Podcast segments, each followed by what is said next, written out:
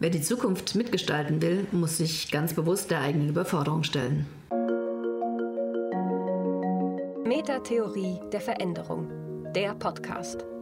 Geschickt entscheiden, schlau navigieren, Zukunft entwickeln. Der Podcast für Beratung jenseits von Rezepten. Wir zeigen, wie Veränderung wirklich gelingt. Theoretisch fundiert, praktisch erprobt. Unser Thema? Künstliche Intelligenz.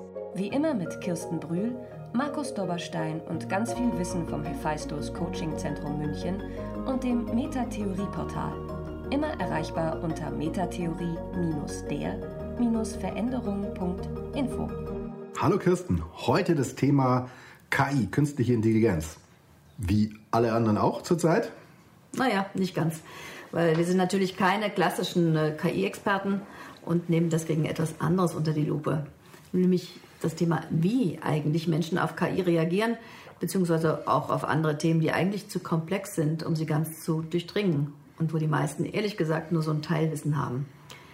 Und wir wollen schauen, warum die Gefahr besteht, dass wir im Umgang mit komplexen Problemen so oft wenig hilfreiche Reaktionen produzieren und manchmal sogar in klassische Stressreaktionen geraten, in den Fight, Flight oder Freeze-Modus. KI wird ja jetzt schon seit mehreren Jahrzehnten in der, in der Spracherkennung, im Gesundheitswesen, in der Industrie eingesetzt. Warum ist KI im Moment so ein dominantes Thema? Naja, da hat sich in den letzten Monaten was ganz Wichtiges verändert. KI wird erstens breitflächig sichtbar und auf einmal für jeden, der es machen will, nutzbar und damit anfassbar.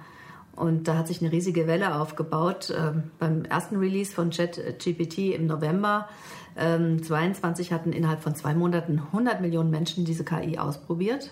Und schon Mitte März kam dann GPT-4 von OpenAI auf den Markt. Und das war ein Unterschied wie zwischen zwei Welten. Weil hinter so, so einer Art von ähm, KI stehen sogenannte Large Language Models, die dann auch eine Ausgabe in natürlicher Sprache ermöglichen. Also man kann dann wählen zwischen, ich möchte eine emotionale äh, Antwort oder eine faktische. Ähm, und diese Modelle werden jetzt auf unterschiedliche Art und Weise trainiert und lernen natürlich kontinuierlich dazu. Und die Version 4 war jetzt auf einmal viel größer und leistungsfähiger.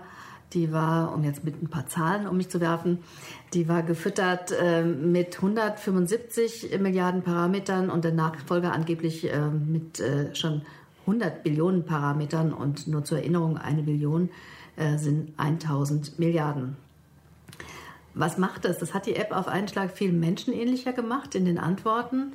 Und ähm, der Hersteller hat dann auch gesagt, dass die Antworten jetzt um 40 Prozent äh, wahrscheinlicher sachlich dann auch richtig sind.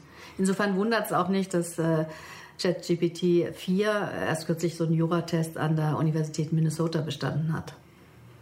Was bedeutet das aber jetzt für den Normalnutzer?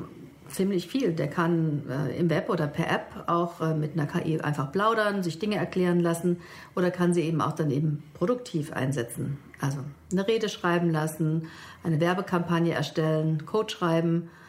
Und äh, das sind nicht immer hundertprozentig verlässliche Ergebnisse, aber eben immer bessere.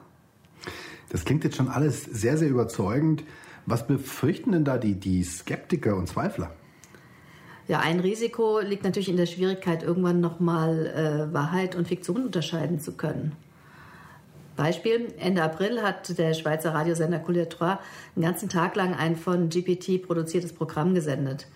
Und zwar hatten die Moderatoren und Moderatorinnen zuvor ihre Stimmproben hinterlegt und dann wurden Fake-Interviews mit ihnen und unter anderem mit äh, Barack Obama und Donald Trump geführt. Und echt war da natürlich gar nichts mehr. Also die Nachrichten waren vom Experiment ausgenommen. Es gab auch regelmäßig Hinweise auf den Versuch im laufenden Programm, äh, um die äh, Hörerin jetzt nicht äh, zu überfordern. ChatGPT, wie die es meisten ja kennen, äh, ist ja nun wirklich nicht alles. Wenn wir uns jetzt mal den HR-Bereich anschauen, ähm, was sind denn da schon ähm, Anwendungsfelder? Naja, da gibt es einiges. Also zum Beispiel Bewerber-Tracking-Systeme. Da nutzt man künstliche Intelligenz, um Bewerbungen erstmal zu scannen, zu sortieren und auch zu bewerten. Äh, die schon erwähnten Chatbots, äh, um quasi häufig gestellte Fragen von Bewerbern und äh, Mitarbeitenden an die HR zu beantworten und da ähm, effizienter zu werden. Ähm, KI kann aber auch zur Personalisierung genutzt werden. Also kann personalisierte Erfahrungen für Mitarbeitende schaffen, indem man Vorlieben und Bedürfnisse analysiert und auch gleich dann die geeigneten Weiterbildungen empfiehlt. Oder auch im Performance Management. KI kann man verwenden, um die Leistung von Mitarbeitern zu messen und auch da Feedback zu geben. Talentmanagement, ähm, Talente identifizieren, entwickeln und binden, all das ist mit KI möglich. Und dann nochmal ein großer Schritt, äh, Predictive Analytics. Also man kann künstliche Intelligenz absolut dazu nutzen, ähm, Daten zu analysieren und damit Vorhersagen über zukünftige Ereignisse treffen, wie zum Beispiel anstehende Mitarbeiterfluktuationen. Hört sich jetzt für mich aber schon so ein bisschen an, als ob du dich da ganz gut auskennst in dem Feld. Tja, in Wirklichkeit überhaupt nicht. Das war eine typische GPT-Antwort. Ja, und jetzt gäbe es ja Menschen, die würden sagen, siehste, brandgefährlich, wer weiß, ob das mal stimmt, diese Antwort. Da muss man echt erstmal alles gegen recherchieren. Und andere würden sagen, wow, großartig, da kann man sich jede Menge Arbeit sparen, mehr davon. Und die Frage, die sich jetzt zumindest für mich daraus ergibt, ist, äh, wie gehen Menschen mit KI um? Also welche Palette an Reaktionen kann man eigentlich beobachten und warum? Also eine Gruppe von Menschen wären sicher für mich die begeisterten Pragmatiker, nenne ich sie jetzt mal, immer mit der Frage, was kann ich daraus machen und was heißt das denn jetzt mal äh, konkret? Und ich glaube, da würdest auch du wahrscheinlich zugehören, oder? Tendenziell wahrscheinlich schon, ja. Und äh, wir nutzen das natürlich auch sehr konkret hier. Also das fängt an, dass wir für alle Mitarbeitenden Training und Erfahrungsaustausch im Prompt Engineering machen. Prompt Engineering ist die Fähigkeit überhaupt, intelligent mit künstlicher Intelligenz zu sprechen. Wir testen natürlich neue Software-Tools, führen die auch ein, entwickeln zum Teil ganz neue Anwendungsfelder und klar, versuchen auch Daten zu sammeln und die auch auszuwerten. Und ehrlich gesagt gibt es nur noch wenig Bereiche bei uns, äh, wo KI überhaupt gar keine Rolle spielt im Moment. Wenn du sagst bei uns, äh, das ist ein Trainings- und Coaching-Unternehmen? Genau, wie Avendo, Training, Coaching, äh, Strategieumsetzung in diesen mhm. Bereichen. Und so als Pragmatiker gibt es da nicht auch die Gefahr, dass es so eine Tendenz zum Fight geben kann? Es soll schnell gehen, ähm, ihr wollt unter den Ersten sein, vielleicht heizt man sich das eine oder andere Mal auch so ein bisschen emotional auf und überholt sich im Tempo selbst? Die Gefahr, da in den Rasch zu verfallen, die ist natürlich absolut gegeben und ähm, in dem Rush waren wir auch streckenweise drin. Äh, ganz einfach, vor allem, wenn man sich äh, mit diesen äh, oder von diesen vielen Möglichkeiten eben auch begeistern lässt. Und als ich anfangs da losgelegt habe, habe ich einen äh, AI-Influencer gehabt, der hat 20 Tools vorgestellt und ich war heute nochmal auf der Homepage und er hat über 600 Tools und das zeigt einfach, dass es für den einzelnen Menschen äh, fast unmöglich geworden ist, da den Überblick äh, zu behalten. Und ähm, eben sobald man ein, ein, ein Tool gefunden hat und sich darauf eingestellt hat, kommt auch schon wieder das nächste Tool oder ein Update oder was ganz was anderes, äh, das es wieder in den Schatten stellt, was man sich da gerade angeeignet hat. Und äh, ja, an der Stelle muss man einfach schauen, schwenke ich da um, äh, um nicht ins Hintertreffen zu geraten oder was, was mache ich denn genau? Und wenn wir in die Unternehmen unserer Kunden schauen, dann gibt es da auch Pragmatiker. Äh, ein Beispiel, das man äh, jetzt gerade auch äh, hat, ist, dass Chatbot-Projekte, die noch auf der alten Technologie beruhen, die werden komplett eingestampft und eben mit neuen Algorithmen ganz neu programmiert oder auch konfiguriert.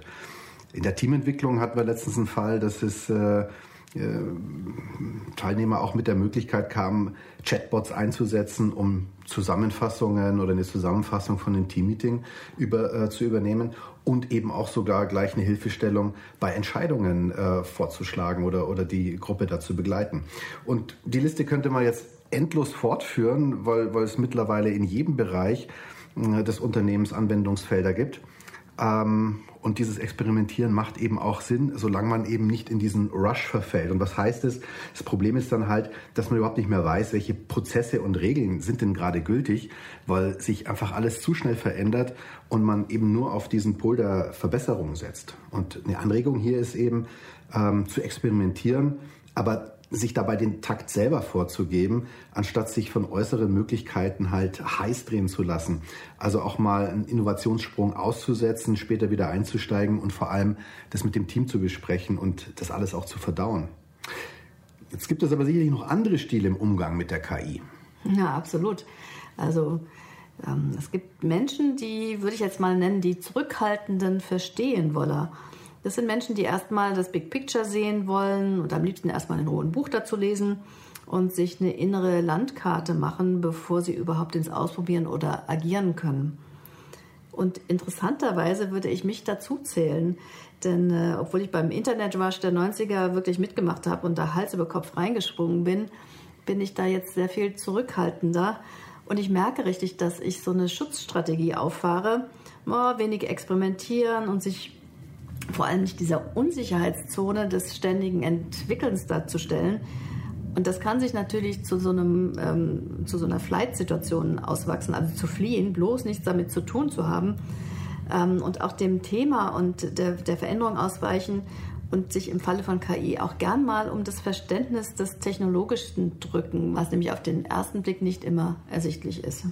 Für Menschen, die eher zurückhaltend sind, ist ein Erfolgsfaktor sicherlich ein leichter Einstieg und äh, viel gemeinsames Lernen. Ähm, interessanterweise ähm, habe ich da ein schönes Beispiel von der Deutschen Bahn. Äh, da habe ich neulich mit dem Chief Digital Officer und äh, Menschen aus seinem Team gesprochen. Die sitzen im Personalressort von der Deutschen Bahn. Und ähm, die haben mir so ein bisschen Einblick gegeben, was man auch intern tatsächlich alles aufbauen muss, um KI-gestützt arbeiten zu können. Ähm, das war der Tim Schorsch Trautwein und äh, Christian Holz. Die haben ein bisschen berichtet über deren Erfahrungen intern. Und was mir total eingeleuchtet ist, dass sie sagten, naja, sie haben für einen soften Start gesorgt. Ne? Also früher gab es so einen Kurs, der hieß Data Science for Managers, noch in der DB Akademie. Ähm, erste Use Cases dann, quick and dirty bearbeitet und vor allem eben aber die ähm, offene Einladung an das Management, sich da reinzubegeben Dinge auszuprobieren. Und zwar in so einem ganz geschützten Rahmen, wo auch gar keine Gefahr besteht, dass man sein Gesicht verliert. Und das alles mit dem Ziel, Bewertungskompetenz Stück für Stück aufzubauen und äh, Manager anschlussfähig zu machen für das Thema, weil irgendwann müssen sie da auch Entscheidungen treffen. Und natürlich gleichzeitig, so wie ich es verstanden habe, ein wichtiger Meilenstein, die entsprechende Infrastruktur herzustellen mit sogenannten Data Lakes bzw. Data Ökosystemen. Denn damit aus der schlauen Verknüpfung von Rohdaten ähm, aussagekräftige KI-Anwendungen entstehen können, braucht es dann eine ausgewiesene ähm, HR-Strategie, Datenstrategie und eben auch so ein Datenmodell. Und was ich spannend fand, es braucht den Willen zum Teil, ne? weil das lag ja alles in den einzelnen Silos und jetzt hat bei der DB zum Beispiel der Konzernvorstand sozusagen Datenteilung angeordnet.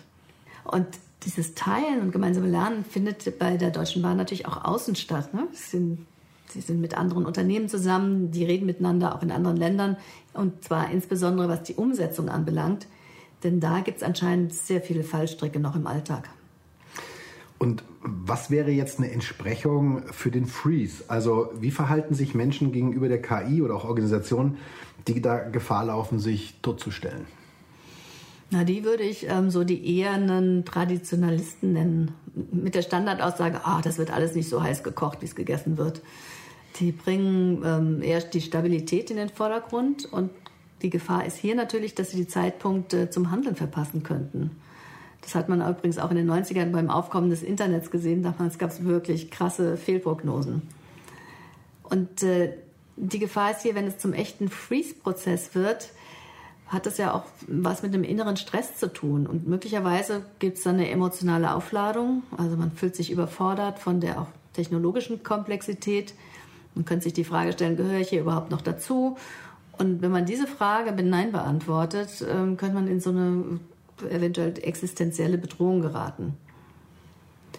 Und interessanterweise, finde ich, können ja auch ganze Organisationen äh, in so einen Freeze-Zustand geraten. Und deswegen wäre es wichtig, den eigenen Entscheidungsspielraum bewusst zu markieren und zu betonen. Bei der Metatheorie der Veränderung sprechen wir zum Beispiel im Bereich Organisationen vom sogenannten Leitprozess Zukunftsbehandlung. Dahinter stehen zwei Pole. Ähm, und die zentrale Frage lautet dann, nutzt ein Unternehmen seinen möglichen Handlungsspielraum und versucht risikonehmend die Zukunft mitzugestalten? Oder, anderer Pol, toleriert sie gefahrentragend ein zukünftig mögliches Ereignis, und zwar indem sie darauf vertraut, im Fall des Falles eine Antwort zu finden? Oder ganz einfach übersetzt, Äh, riskieren wir auf ein vielleicht falsches Pferd zu setzen oder versuchen wir einfach später mit dem Pferd zurechtzukommen, wenn es uns zuläuft? Und dieser Prozess muss bewusst passieren. Ja, also ich kann da Organisationen ganz gut verstehen, die sagen, ich schaue mir das erstmal in Ruhe an und dann springe ich zur richtigen Zeit auf den Zug auf. Und da kann man sich unter Umständen schon die ein oder andere Lernschleife sparen. Die Gefahr liegt aber in der exponentiellen Entwicklung von der KI. Und da sind wir Menschen überhaupt nicht gut darin, dieses äh, exponentielle Wachstum vorherzusehen oder auch äh, ja, gut damit umzugehen. Und die Gefahr speziell liegt darin, dass der Vorsprung der Pioniere dann einfach nicht mehr eingeholt werden kann. So ganz pragmatisch, während der Tesla-Bot äh, die letzte Bodenwelle in der Oberpfalz analysiert, da hat der Autopilot eines deutschen Herstellers vielleicht Schwierigkeiten auf dem mittleren Ring unfallfrei links abzubiegen. Bleibt nur noch die Frage, was machen wir aus diesen ersten Hypothesen dazu, wie schnell Reaktionen auf KI in ungünstige Stressdynamiken kippen können? Ich würde sagen, wie immer, erstmal Bewusstheit dafür schaffen. Also sich im Urteilen beobachten und ähm, vielleicht die eigene Angst, solange welche da ist, und äh, die eigene Wahrnehmung selber sich anzugucken aus so einer Metaperspektive. Und ganz wichtig, die eigenen Kompensationsstrategien genau als das zu markieren und also die eigenen Stresspunkte anzuschauen. Das, glaube ich, würde uns alle weiterbringen. Der Economist äh, hat im April eine sehr schöne Titelstory gehabt und zwar How to Worry Wisely About Artificial Intelligence. Übersetzt würde das heißen sowas, ähm, wie man sich weise, also auf gute Art Sorgen um AI machen kann. Und das beinhaltet für mich eben, dass man sich der eigenen inneren Prozesse im Verhältnis zu diesem Ding AI bewusst wird. Weil also Grund für Sorge gibt es durchaus. Es gibt eine NGO, die heißt Future of Life Institute und die hat erst neulich einen sechsmonatigen Stopp aller KI-Entwicklung gefordert. Und unterschrieben hat übrigens auch da äh, Elon Musk. Und bevor man auf diesen Angstzug aufspringt oder von da wieder abspringt, braucht es ein bisschen Reflexion. Von offizieller Ebene gibt es das schon. Also in Deutschland hat das Arbeitsministerium 2020 das Observatorium Künstliche Intelligenz in Arbeits- und äh, Gesellschaft installiert um die soziale Dimension der Transformation und äh, insbesondere die Auswirkungen von KI zu analysieren, zu diskutieren und zu gestalten. Das jetzt nur den NGOs und den Arbeitsministerien zu überlassen, reicht äh, aber wohl nicht. Deswegen äh, sollten wir hier vielleicht schon nochmal Strategien anfügen, äh, die uns achtsam mit der KI umgehen lassen. Und drei Ideen sind, eine offene Kommunikation zu fördern und einen Dialog eben über die Auswirkungen von KI im Arbeitsumfeld, sowohl mit Kollegen als auch mit äh, Vor äh, Vorgesetzten. Und ich glaube schon, dass es dazu beitragen kann, da Bedenken und Ängste zu identifizieren und gemeinsame Lösungen zu entwickeln. Auch wichtig ist Achtsamkeit und emotionale Intelligenz und sich da mal in Empathie und Mitgefühl zu üben, sowohl für sich selbst als auch für andere, die da von der KI betroffen sind oder auch bedroht sind. Ich glaube, das ist ein ganz wichtiger Punkt. Und als letztes sicherlich auch äh, eine andere Form der Zusammenarbeit und Vernetzung, dass man sich da ein Netzwerk eben aufbaut aus Fachleuten, die sich ebenfalls mit KI beschäftigen, von denen man lernen kann, über die man sich austauschen kann und dann über das gewonnene Wissen und die Erfahrungen dann eben auch Herausforderungen besser bewältigen kann. Also, ich wäre dabei, weil sich gemeinsam der Überforderung zu stellen, ist äh, um ein Vielfaches leichter, glaube ich, als das alleine zu tun.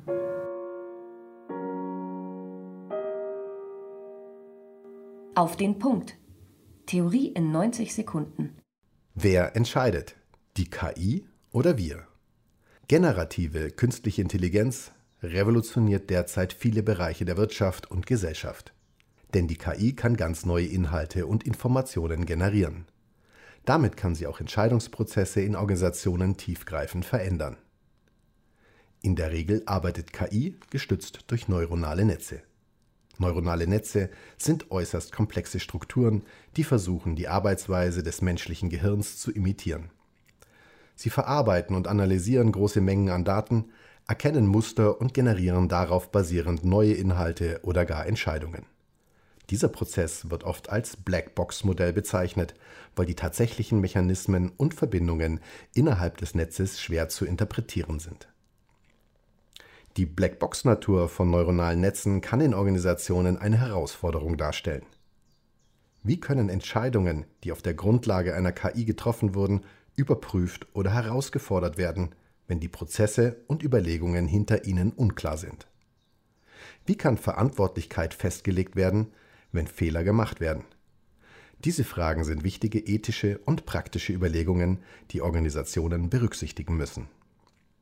Ein weiteres Problem besteht darin, dass neuronale Netze nur so gut sind wie die Daten, mit denen sie trainiert werden. Wenn diese Daten voreingenommen oder unvollständig sind, kann das Netzwerk fehlerhafte Muster lernen und diese auf seine Entscheidungen anwenden. In einer organisatorischen Umgebung kann dies zu ineffizienten Prozessen, falschen Vorhersagen oder sogar diskriminierenden Praktiken führen. Neuronale Netze und generative KI haben jedoch das Potenzial, Organisationen in vielen Bereichen zu unterstützen. Sie können dabei helfen, komplexe Daten zu analysieren, Prozesse zu optimieren, neue Ideen zu generieren oder vorausschauende Analysen durchzuführen. Trotz ihrer Herausforderungen können sie, wenn sie verantwortungsvoll und bewusst eingesetzt werden, eine wertvolle Ressource sein. Aktuelle Forschungsprojekte konzentrieren sich auf die Verbesserung der Transparenz und Verständlichkeit von KI-Systemen, um die Blackbox-Problematik zu verringern. Zusätzlich muss man verstärkt prüfen und sicherstellen, dass die Daten, mit denen die neuronalen Netze gespeist werden, von hoher Qualität, repräsentativ und frei von Voreingenommenheit sind. Schließlich ist es wichtig, dass Organisationen, die generative KI einsetzen, eine informierte und kritische Haltung einnehmen. Sie müssen sich der Stärken und Schwächen dieser Technologie bewusst sein und Mechanismen zur Überprüfung und Kontrolle der von der KI generierten Entscheidung einrichten. Nur so können Sie das Potenzial dieser Technologien voll ausschöpfen und gleichzeitig ihre Risiken minimieren. Neulich entdeckt. Inspiration von Kollegen. Podcast-Thema heute ist ja, wie man mit Überforderungen umgehen kann. Auch die folgende Empfehlung ist eigentlich eine Überforderung. Denn es geht um einen anderen Podcast, einen, der extrem tief geht, relativ lang ist, mit anderthalb Stunden und auf Englisch. Dafür ist er mit einem der schlauesten Menschen und auch Forscher, die ich im Augenblick kenne, nämlich mit Daniel Schmachtenberger. Der beschäftigt sich äh, seit einiger Zeit mit den Metakrisen der heutigen Zeit.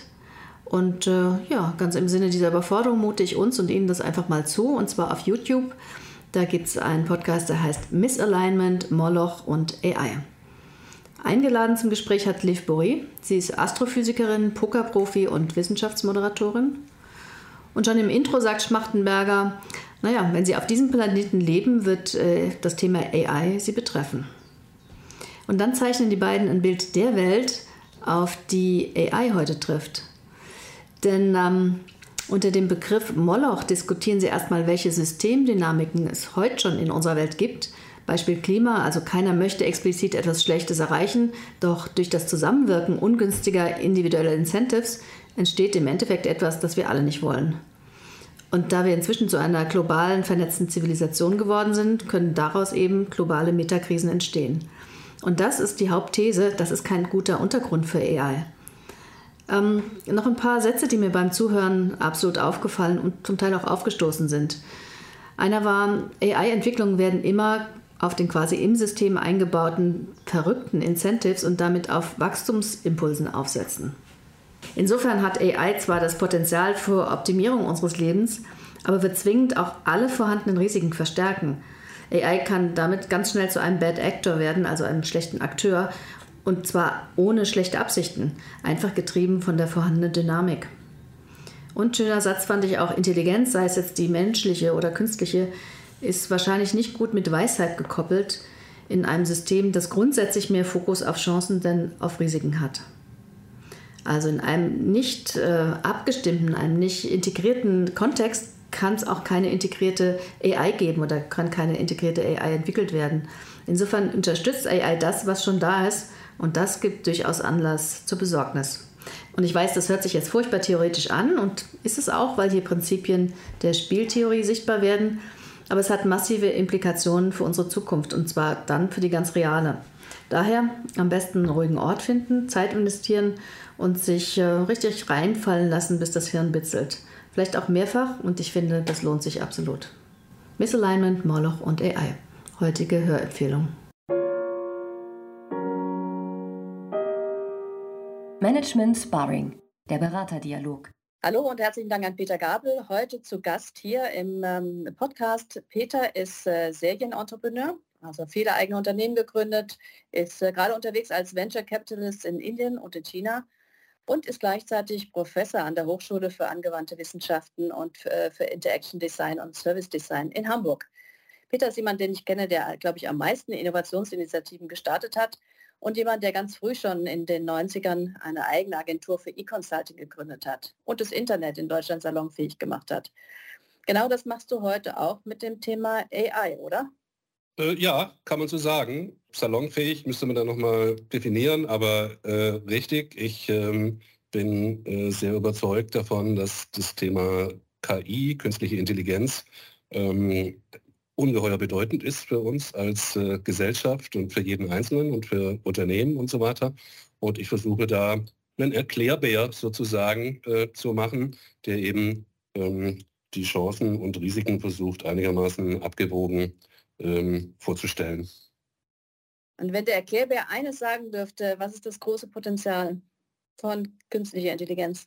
Also viele benutzen ja heutzutage das Bild und sagen, naja, KI hat jetzt so seinen Smartphone-Moment, seinen iPhone-Moment. Und ähm, das ist auch sicherlich richtig. Ähm, dass es jetzt eben nach äh, langer Zeit erstmals für viele einfach so nutzbar wird. Ich denke, das ist eigentlich ein bisschen tief gestapelt. Ich glaube, KI ist im Grunde genommen eher sowas wie die Nutzbarmachung von Feuer, von einer ganz neuen Energie, die der Menschheit ähm, zur Verfügung steht. Und eben, äh, mit Feuer geht einher eine Menge positiver Dinge, ähm, dass wir beispielsweise überhaupt die Nahrung zu uns nehmen können, die wir zu uns nehmen, weil wir sie vorkochen, vorverdauen sozusagen. Ähm, aber mit Feuer gehen natürlich auch einher, dass es Brandstifter gibt, dass es äh, ähm, äh, Katastrophen gibt und so weiter. Also ich denke, in der Dimension würde ich glauben, äh, bewegt sich das Ganze. Ein wirklicher ähm, Moment der Veränderung für die Menschheit. Peter, mit, mit welchen Menschen arbeitest du denn da gerade an der Uni oder auch bei Startups und, und wie unterscheiden die sich vielleicht auch in ihrer Offenheit gegenüber äh, KI von der großen Masse? Ja, also ich, du hast es richtig schon gesagt. Ich habe ja einerseits das Privileg, dass ich äh, als äh, Hochschulprofessor jeden Tag mit jungen Leuten zu tun habe, die so in ihren frühen 20ern sind. Und dann mache ich ja relativ viel auch so Beratungsmandate. Da habe ich es dann meistens zu tun mit Menschen, die so 40er, 50er, in 40ern und 50ern sind. Ähm, und, äh, und im Grunde unterscheidet sich das nicht sehr stark. Ähm, es gibt äh, andere, eine andere Unterscheidung würde ich treffen wollen. Es gibt eben Menschen, die sind interessiert, neugierig und äh, zunächst einmal ohne große Vorbehalte. Und es gibt die anderen, die eben im Grunde genommen mit einer eher negativ, mit einer abwehrenden, mit einer ähm, äh, äh, ängstlichen Haltung äh, an die Themen rangehen und die unterscheiden sich. Äh, das hat weniger was mit Alter zu tun. Es gibt äh, sehr viele junge Menschen, Studierende, die im Grunde genommen gerne eine Reise in die Vergangenheit äh, vornehmen wollen und äh, mit all dem gar nichts zu tun haben wollen, ähm, sich gestresst fühlen so. Und es gibt aber auch ältere Menschen, die absolut verstehen, dass es eine Once-in-a-Lifetime-Situation ist und eben auch eine Once-in-a-Lifetime-Chance darstellt. Ich habe heute Morgen gerade so einen interessanten McKinsey-Newsletter gelesen, wo es heißt, äh, dass vor allem das Management äh, sich auf KI einstellen muss. Was glaubst du, warum ist es so wichtig, ein eigenes Verständnis oder auch einen eigenen Standpunkt äh, bezüglich KI zu entwickeln, eben auch als Berater oder vielleicht auch sogar als Coach? Und wo meinst du, liegen die Schwierigkeiten, vielleicht auch das Potenzial von ähm, generativer KI zu verstehen wirklich?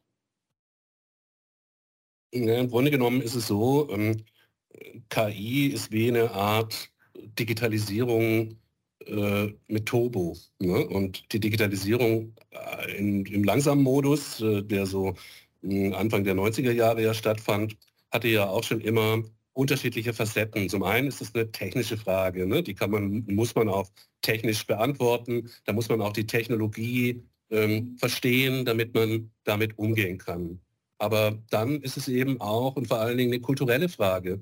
Ähm, also welche Kultur der Offenheit, der Bereitschaft, mich auf Neues einzulassen, habe ich? Und äh, zu guter Letzt ist es dann natürlich auch eine strategische Frage, weil es eben äh, alles Themen sind, die jetzt nicht innerhalb von äh, einem Tag oder einer weiß ich nicht, Quartalsberichtsperiode irgendwie sich äh, äh, manifestieren, sondern eben alles Fragestellungen sind, die man auf das richtige Gleis setzen muss und dann auf diesem Gleis ähm, über eine längere Zeit kontinuierlich nach vorne gehen muss. Und das sind eben, das ist so ein, eine Dreiheit. Ne? Also wenn ich äh, ein Problem habe, etwas technisch zu verstehen oder eine Herausforderung habe, etwas technisch zu verstehen, ähm, ich muss es kulturell irgendwie richtig aufgleisen und ich muss strategisch arbeiten, äh, dann äh, hat es meistens große, äh, bringt es meistens große Schwierigkeiten mit sich. Ne? Ähm, und ähm, wenn ich jetzt aus so einer Führungsfrage, Führungsrolle für Unternehmen äh, denke, dann geht es natürlich auch darum, ähm, Mitarbeiterinnen und Mitarbeiter mitzunehmen,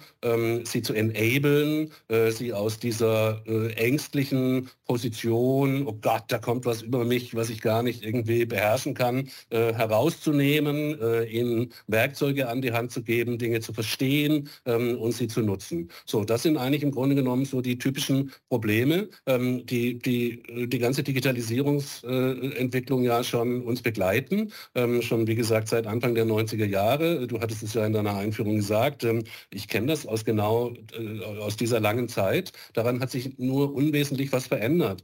Was sich jetzt verändert hat, und das ist natürlich schon eine äh, qualitative Sache, ähm, ähm, die Geschwindigkeit, in der das jetzt irgendwie stattfindet. Ne? Ähm, die Digitalisierung, die plätschert jetzt äh, äh je nachdem, äh, in welches Land, in welche Region Region der Welt man schaut, äh, weiß ich nicht, so seit den 90er Jahren einigermaßen gemächlich dahin. Äh, insbesondere wir in Deutschland sind ja nicht gerade äh, Tempo-Weltmeister, sondern eigentlich ganz im Gegenteil, ähm, haben das ja sehr gemächlich irgendwie angegangen. Auch deswegen, weil wir natürlich immer wieder die gesellschaftlichen und individuellen äh, Disruptionen irgendwie richtig äh, berücksichtigen wollten und sagen wollten, ja, aber da müssen wir aufpassen, dass wir die Leute nicht verlieren und so. Das ist ja vielleicht auch alles richtig und gut, ähm, aber es ist auf jeden Fall nicht äh, krass schnell vorangegangen. Und jetzt kommt eben dieses AI-Thema und das ist eben etwas, das geht jetzt innerhalb von Jahren, äh, von wenigen Jahren, nicht von Jahrzehnten. Ne? Also ich denke, viele der krass disruptiven Entwicklungen werden wir eher in Monaten äh, messen als in Jahren. Und das macht natürlich jetzt dieses Dreigestirn von Kultur, Technologie verstehen und Strategie entwickeln natürlich ungeheuer schwer, ne? ähm, weil, weil man gar nicht mehr die Zeit hat, äh, all das irgendwie zu machen, sondern wirklich in einem, äh, in Tsunami von äh, Bewegung jetzt ist, der hm, auch nicht langsamer werden wird. Davon muss man ausgehen.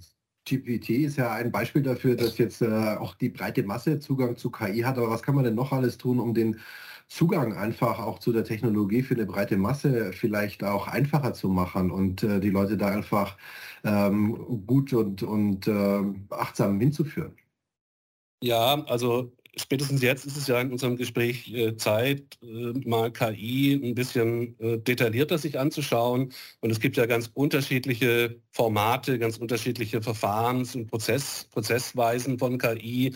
Ähm, und äh, du sprachst jetzt ChatGPT an. Äh, das kommt ja aus dem Bereich der generativen AI, ne? also wo eben Maschinen imstande sind, Dinge zu schaffen, ähm, die bislang eigentlich Menschen waren, äh, vorbehalten waren, sie zu schaffen. Es gibt ja aber auch analytische AI, ne? also das äh, will ich äh, äh, anmerken, ähm, die ja mindestens genauso wirkmächtig ist, aber vielleicht nicht so, wie soll ich sagen, Öffentlichkeits, äh, äh von der Öffentlichkeit nicht so leicht wahrgenommen wird. Ne? Ähm, äh, also ich kann ja alle möglichen Dinge auf Muster untersuchen lassen, ähm, seien es jetzt, weiß ich nicht, Geschäftsvorgänge, seien es Geräusche, die aus einer Maschine kommen oder sowas. Und die KI-Modelle sind eben imstande, riesig riesige Mengen an Daten, viel größere Mengen an Daten, als es Menschen irgendwie möglich ist, äh, zu äh, analysieren und daraus eben Muster abzuleiten, ähm, äh, die, die dann wiederum operationalisiert werden können. Ne? Also das sei nur gesagt, ähm, weil jetzt alle Welt auf ChatGPT schaut und auf das generative AI-Thema schaut,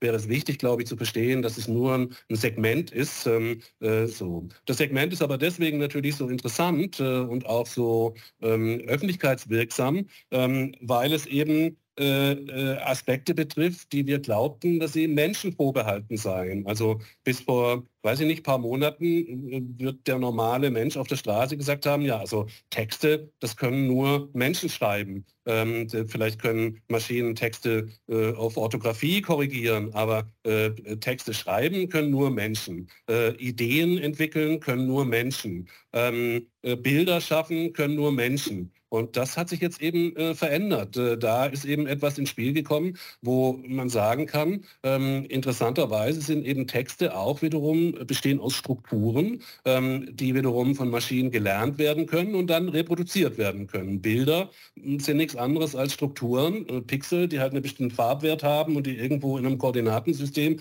äh, sich äh, befinden. Und die können, da können Maschinen äh, Strukturen lernen und können sie wiedergeben. Und jetzt kommt etwas zustande, was ganz Interessante ist, dass wir eben, wenn immer wir über AI sprechen, wir wie in so eine Art Spiegel gucken und uns dann selber fragen, äh, Kreativität, äh, was ist das noch genau? Und dann stellen wir fest, ja, Kreativität ist überhaupt nicht definiert ne? ähm, und, äh, oder jedenfalls nicht hinlänglich definiert. Ähm, Intelligenz ähm, sind doch wir. Moment, was ist Intelligenz genau? Und dann stellen wir fest, ja, Intelligenz ist genauso wenig definiert. Man kann äh, fünf Wissenschaftsrichtungen äh, fragen und wird sieben Definitionen für Intelligenz bekommen. Und dieses sich immer so zu spiegeln, zu reflektieren irgendwie und dann plötzlich festzustellen, ähm, was das eigentlich mit uns selber, mit uns Menschen zu tun hat, sozusagen, das ist ja irgendwie das, was im Augenblick so ähm, die Gesellschaft so umtreibt und irgendwie so ängstlich macht und so und so weiter. Ne? So. Und, ähm, und jetzt habe ich schon ein paar, du hast ja die Frage war ja, was kann AI noch alles tun? Also AI kann eben alles Mögliche tun, was überhaupt nicht äh,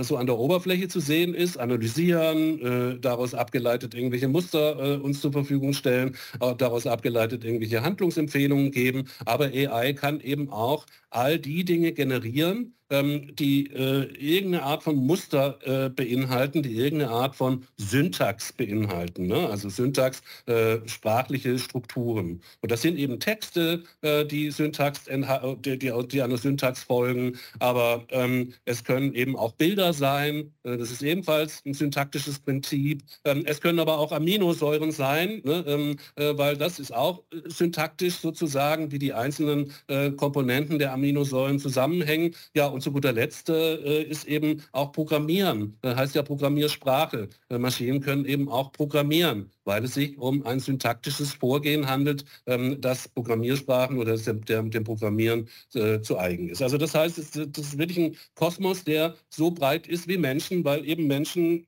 ebenfalls auf Syntax äh, aufsetzen. Ne? Und das ganze Wissen äh, in Sprache gebunden ist und wir auf diese Weise kommunizieren, unser Wissen speichern etc. Allein wenn ich dir jetzt zuhöre, Peter, wird mir ganz schwindlig und ich kann mir vorstellen, dann ZuhörerInnen auch. Ähm, diese Ängstlichkeit hat ja vielleicht auch mit einer Überforderung zu tun, die durchaus so einen emotionalen Charakter hat. Ne? Also so eine Idee, dass man das alles gar nicht mehr schaffen kann. Ähm, hast du Ideen oder hast du in letzter Zeit gute Sachen gesehen, wo Leute andere gut an KI ranführen, an die äh, Prinzipien, an die Gedanken dahinter, an Modelle, an äh, ähm, äh, Beispiele sozusagen, wo man sagen könnte, ah, das müsste man eigentlich mal machen, weil ich nehme an, die groß, äh, größte Anzahl unserer HörerInnen, die äh, wissen gar nicht, was sie als nächsten Schritt tun sollen. Ja, also ähm, ich verstehe, dass es überwältigend ist und es ist es ja auch. Ähm, äh, jetzt die erste Frage war, was soll man tun? Hm, einfach mal ausprobieren, würde ich vorschlagen. Ne? Äh, da kann man ja nichts kaputt spielen. Ähm, also deswegen würde ich vorschlagen, einfach mal mit GPT, ähm, meinetwegen mit ChatGPT, ähm, mal ein bisschen rumexperimentieren und zu schauen, was passiert denn da, wenn ich irgendwas eingebe, wenn ich einen Prompt äh, formuliere und was kommt dann da raus? Und dann wird man feststellen, das kocht auch ein Stück weit nur mit Wasser, aber das ist dann schon ganz schön beeindruckend, wie schnell es das tut. Ne? So, und dann kann man ja sehen, kann ich das in irgendeiner Weise Weise in meine ähm, äh, persönliche äh, Arbeitspraxis mit einbauen? Gibt es irgendeinen Moment in, meiner, äh, in meinem Arbeitsprozess, ähm, wo ich vielleicht regelmäßig jetzt mal GPT fragen kann, was, was würde denn GPT darauf antworten? Ne? So, ähm, dann, es gibt ja eine wachsende Anzahl von Seminaren, Workshops etc. Ich selber will jetzt nicht allzu doll werben, aber wir äh, machen mit einer Gruppe von äh, ähm, äh, jungen Leuten, geben wir Workshops. Wir haben äh, also wir sind ganz gut gebucht, kann ich sagen. Ähm, ähm, und da machen wir eben Arbeit für Kreative, für, in der, für Menschen in der Kreativindustrie, denen wir ganz praktisch zeigen, wie kannst du die Tools einsetzen? Wie kannst du GPT oder diese Stable Diffusion oder viele ähm, denken jetzt zuallererst an Mid Journey und so, ne? wie kannst du das einsetzen? So, ähm, und dann ist eigentlich regelmäßig, dass die Menschen dann nach so einem Eintages- oder Zweitages-Workshop immer noch irgendwie überfordert sind, aber unser Ziel ist auf jeden Fall, sie zu enablen, ihnen also deutlich zu machen, es handelt sich um ein Werkzeug. Ähm, äh, ja, und, und du kannst dieses Werkzeug genauso erlernen, wie du andere Werkzeuge erlernen kannst. Und natürlich kann nicht jeder zum Star-Violinisten werden, das ist klar. Ähm, aber wenn man halt genügend übt, dann kann man trotzdem Weihnachtslieder drauf spielen oder sonst irgendwas. Ne? Ähm, und, und diesen Weg mal zu gehen, äh, das ist das, was wir eigentlich, was ich irgendwie Menschen empfehlen. Und dann äh, vielleicht noch mal ein bisschen ähm, mit, einer, mit einer Distanz äh, ähm, und einem gewissen Abstand mal dazu äh, betrachtet. Es ist interessant zu sehen, dass in unterschiedlichen Teilen der Erde unterschiedliche Narrative hinsichtlich Robotik und irgendwelcher Maschinen sozusagen sich entwickelt haben. Wir hier im Westeuropa, wir haben da eigentlich ein sehr dystopisches Bild für uns sind Maschinen, die irgendwie autonome Dinge machen, eigentlich vor allen Dingen Bedrohungen. Ne? So, das hängt auch mit Filmen zusammen und mit irgendwelchen äh, Kinderbüchern, die es in den 70er Jahren gab und so weiter. Ähm, darüber kann man lächeln, aber das ist tatsächlich so, so hat sich das entwickelt. Wenn man mal zum Beispiel nach Japan schaut, dann ist es so, in Japan gab es in den 50er Jahren Comics, in denen Roboter eigentlich knuffige Kerlchen waren, Freunde, die einem irgendwie geholfen haben sozusagen. Ja? Und das hat bis, zu, bis zum heutigen Tag dazu geführt, dass eben äh, in äh, asiatischen Gesellschaften Roboter eigentlich was Positives sind und nichts Negatives. Ähm, und in westlichen Gesellschaften das häufig irgendwie mit äh, Maschinen irgendwie verbunden wird, die im Grunde genommen nicht unser Gutes wollen. Ne? So, ähm, also ich kann eine kleine Anekdote sagen. Im Rahmen eines Forschungsprojektes habe ich vor einigen Jahren mal ähm, daran gearbeitet, ob in der Altenpflege möglicherweise Roboter eine Rolle spielen könnten. Und es war ein kooperierendes Projekt mit einem japanischen, mit einer japanischen Hochschule. Und wenn man westliche ähm, äh, Eltern der Menschen fragt, möchtest du lieber von einem Roboter ähm, äh, gepflegt werden oder von einem Japaner, dann sagen alle, oh, Japaner ist auch schon eigentlich Höchststrafe, aber lieber Japaner als Roboter. Roboter auf keinen Fall. Ja? So. Und wenn man Japaner fragt, möchtest du lieber von einem Deutschen gepflegt werden von, oder von einem Roboter, dann sagen die alle, bitte Roboter, keine Deutschen. Ja, so. Ähm, und das zeigt ja eigentlich sehr, sehr deutlich, ja, welches Bild da ist. Und das sind ja ältere Menschen, das sind jetzt nicht, äh, also die waren alle, weiß ich nicht, 70 äh, oder sowas, ne, 70 plus. Ähm, das sind jetzt ja nicht äh, junge Leute. Und all das hat eben mit diesen Narrativen zu tun, die wir ähm, in der Kindheit schon bereits gelernt haben, ja, wo bei uns eben Roboter irgendwelche bösen Kriegsmaschinen sind und in Japan eben nette Kerle waren. Ja, so. Und so kommt es eben auch heute, dass viele Leute heute davon aus rausgehen und sagen, wow, in, im Endgame werden uns die KI, wird uns die KI untertan machen. Was für eine vollkommen verrückte Vorstellung. Also eine KI, die macht überhaupt nichts selber. Ne? So, also das muss man erstmal verstehen. Die KI, die, die wartet da und die wartet darauf, dass man ihr irgendeine Art von Aufgabe gibt. Und wenn man ihr keine Aufgabe gibt, dann ist da auch keinerlei Wille oder gar keinerlei Impetus in diesem Modell drin, was irgendwas tun könnte. Ne? So. Und wenn man aber diese Vorstellung hat, ja, im Endgame wird uns die Maschine untertan machen, ja, ähm, ist man natürlich nicht imstande, ähm, sich damit irgendwie einigermaßen neutral zu beschäftigen, sondern wird eigentlich im Grunde genommen immer eine, in irgendeine geartete Abwehrhaltung sein, sozusagen. Ne? Ähm, und, und, und das sind so ein bisschen grundlegende Fragen, die wir versuchen müssten, idealerweise innerhalb jetzt von ein paar Wochen zu überkommen. Ich weiß, das ist natürlich total äh, äh, illusorisch, aber äh, wir müssen es tun, weil wir sonst schlicht und ergreifend abgehängt werden. Und zwar nicht, weil die KI uns abhängt, sondern weil uns andere Menschen abhängen, die KI nutzen. Ja, vielen Dank, Peter. Ich höre, ausprobieren äh, das eigene Narrativ mal überprüfen und ich würde noch hinzufügen und äh, so mal die eigene emotionale Haltung ein bisschen spielen und gucken, was man da eigentlich so macht in Bezug auf das Thema äh, künstliche Intelligenz. Es ist ja so, vielleicht äh, Kirsten, wenn du noch äh, die Sekunde hast, ähm, das ist ein Phänomen, das ähm, oder, oder sehr viele der Dinge, die wir mit Maschinen verbinden, haben etwas mit dem sogenannten Anthropomorphismus zu tun. Das ist ein, ein wissenschaftlicher Begriff, der im Grunde genommen etwas beschreibt, dass Menschen die Tendenz haben, in unbelebten Dingen etwas, ein, ein belebtes Wesen erkennen zu wollen. Also ne, der Steinzeitmensch hat im Stein einen Gott erkannt. Und ähm, äh, heute gibt es äh, Leute, die sind äh, so verrückt und gucken eine Steckdose an und sehen ein Gesicht darin. Ne? So, ähm, äh, Menschen schimpfen auf ihren Computer, wenn der abstürzt und sagen, du Arschloch oder was auch immer. Ja? Ähm, natürlich wissen die, da sitzt niemand drin, den man beschimpfen kann. Und trotzdem ist es dieser Wunsch von Menschen in Maschinen etwas äh, Belebtes zu erkennen. Ja? So. Und dieser Anthropomorphismus, ähm, der führt eben auch zu sehr vielen Verwirrungen, ähm, äh, die, wir, die wir haben, ne? sodass wir eben Maschinen etwas zubilligen, was sie einfach gar nicht sind. Einfach nur Maschinen, sonst nichts. Wunderbar, vielen Dank. Danke, dass du da warst. Das war Peter Kabel, Serienentrepreneur, Venture Capitalist und Professor zum Thema künstliche Intelligenz. Vielen Dank. Danke euch. Das war der Podcast der Metatheorie der Veränderung. Für Beratung jenseits von Rezepten. Wie immer mit Kirsten Brühl Markus Dobberstein und ganz viel Wissen vom Hephaistos Coaching Zentrum München und dem Metatheorie-Portal. Immer erreichbar unter metatheorie-der-veränderung.info.